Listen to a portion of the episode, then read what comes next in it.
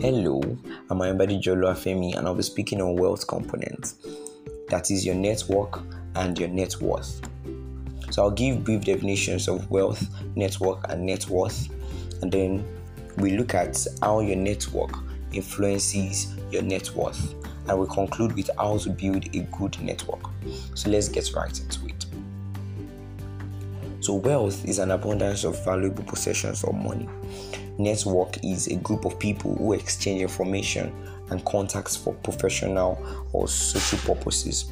Net worth, on the other hand, is the value of all the non financial and financial assets owned by an individual or institution, minus the value of all its outstanding liabilities. In layman terms, what you own minus what you owe assets minus liabilities basically. We've heard this statement severally. Your network is your net worth. It is not a cliche. It is an underrated fact even. Because your network is a determiner of the scope of your influence. The people you know and how much they are invested in you makes you rise in the ranks in every conceivable way.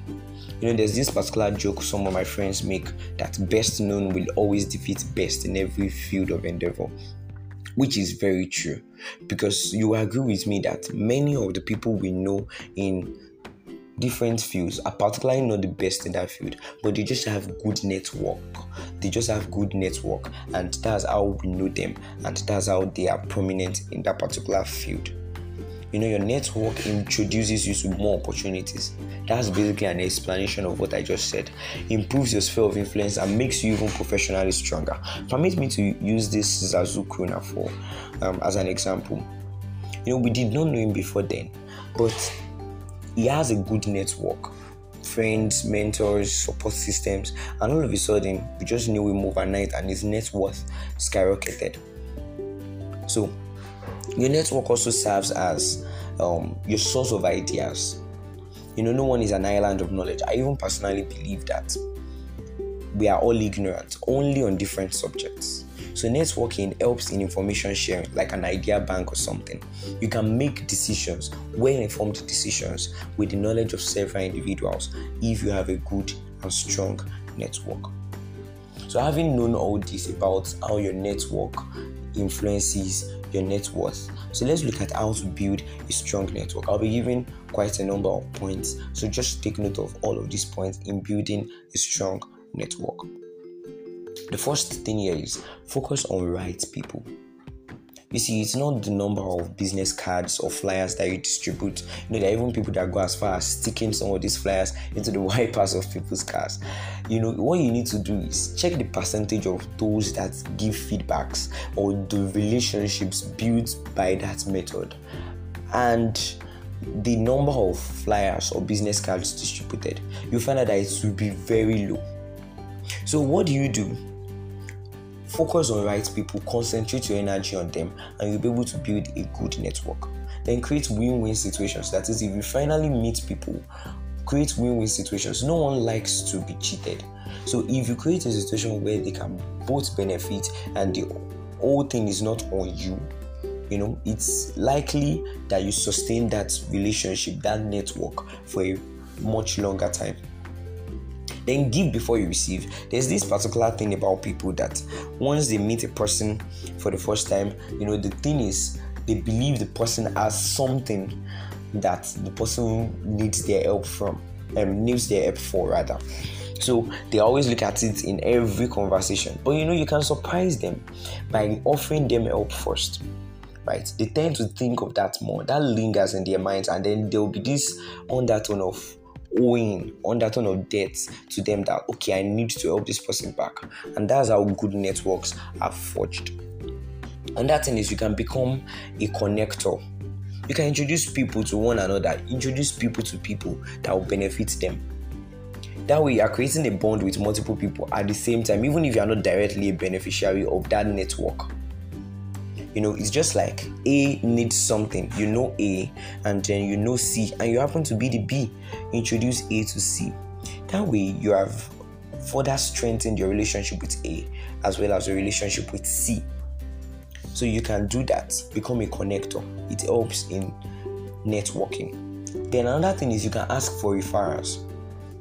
One thing I believe is that your friends know more people than you think they do actually You know, someone was making a joke one time and they said that you are at most five people away from the person that you need. Well, I've not experimentally found that to be true, but I think it should be almost true in the very least. Because you just find out that eventually someone you need is someone that you, you have someone that knows somebody that knows somebody that knows somebody that knows the person you eventually need. So ask for referrals, ask your friends, ask people around. I need so so and so people. But that begins with you defining the scope of what kind of networks you want to forge. Alright. So by the time you define the kind of networks you want to forge, then you can easily describe to people the kind of networks you want to forge, and then you should get people around you that would help you with that concerning referrals. Another thing you can do is remember to reconnect and follow up. This is very important. I believe many of us have met quite a number of people that we can count. The problem is in sustaining that relationship or those networks. Don't just be an eat and run. Um, don't just be a eat and run networker ensure you keep networks ensure you keep networks of course no one is saying you should bug and stalk people no we're all busy people lol. But ensure that you keep in touch. Yeah that's it. Just keep in touch. Keep in touch at every point in time. All right. Then maximize your social media. Social media has made it easier, even especially for introverts and ambiverts that don't like connecting with people in real life. Social media has made it easier. You can even meet quite a number of people at the same time, maybe an um, hundred people in an hour. So make use of social media, maximize social media. Your Twitter, your LinkedIn, you can use a very nice picture, maybe your best picture, even as your profile picture. Then make a good summary of you. You can spice it up, even spice it up. Then include your major experiences. People look these things up as they want to forge a stronger network with you. So make use of social media. You can even meet people that last long. Look at 2020, for instance. During the COVID 19 break, many of us made quite a number of long standing relationships up till now during that period, and it was through social media basically. So you can maximize that. You can maximize that in building strong networks. Another thing you need to do in building a good network is be unforgettable. Right?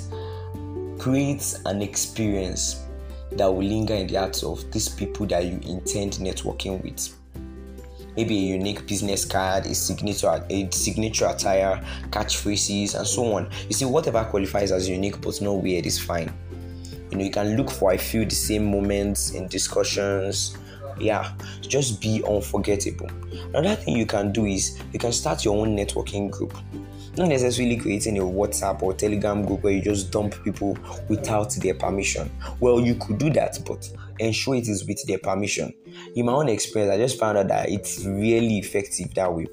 People really pay attention to such kind of groups, but you can be more professional as to creating an email list or um, maybe a broadcast list with people's permission.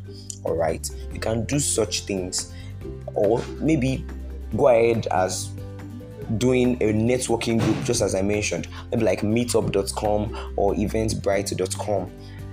And then you make um, discussions, you have discussions rather, and people discuss, um, people give their opinions on that subject, and you move on and you make friends that way, and you make networks that way you know you can plan ahead of that network as well. I'm making it sound like networking is only for formal discussions or formal no it's not entirely that way. By plan ahead of that network what i mean is of course there are times that we meet people in random places where we don't expect or where we don't think we would or you know we just meet people sometimes. But you see even as you desire to strengthen that network think about the why why what do i seek to accomplish in this networking? In this particular network with this particular individual what do i seek to achieve? Where are the common grounds? How do we how do i leverage on those common grounds? As i said earlier what do i give and how do i receive in return do you understand? So you can plan ahead of that. You can even look these people up on social media, just as I mentioned earlier.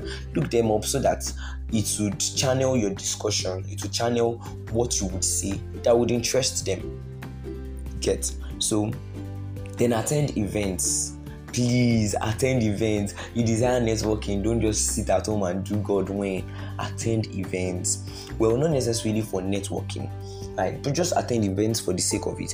Why do i say not necessarily for networking?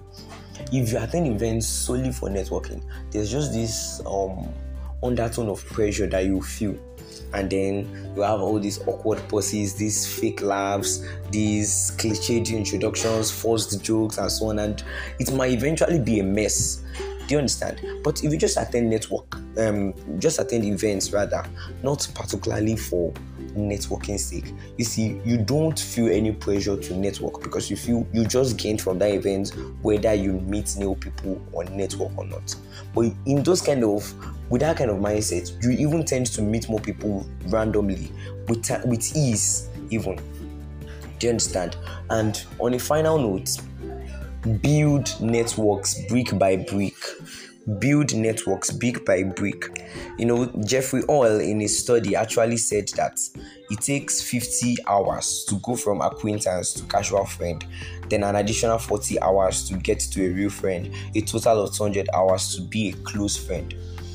The long and short of this is that you can't build a strong network with people overnight. That's the point I'm trying to bring out. So take your time in building a strong network. Don't rush through it. Don't rush through it. You know, it's better to grow up than jump up. You know, jumping up is fast, but it's short lived. But if you grow up, it takes longer time, but it lasts longer as well. So take your time in building strong networks. Thank you.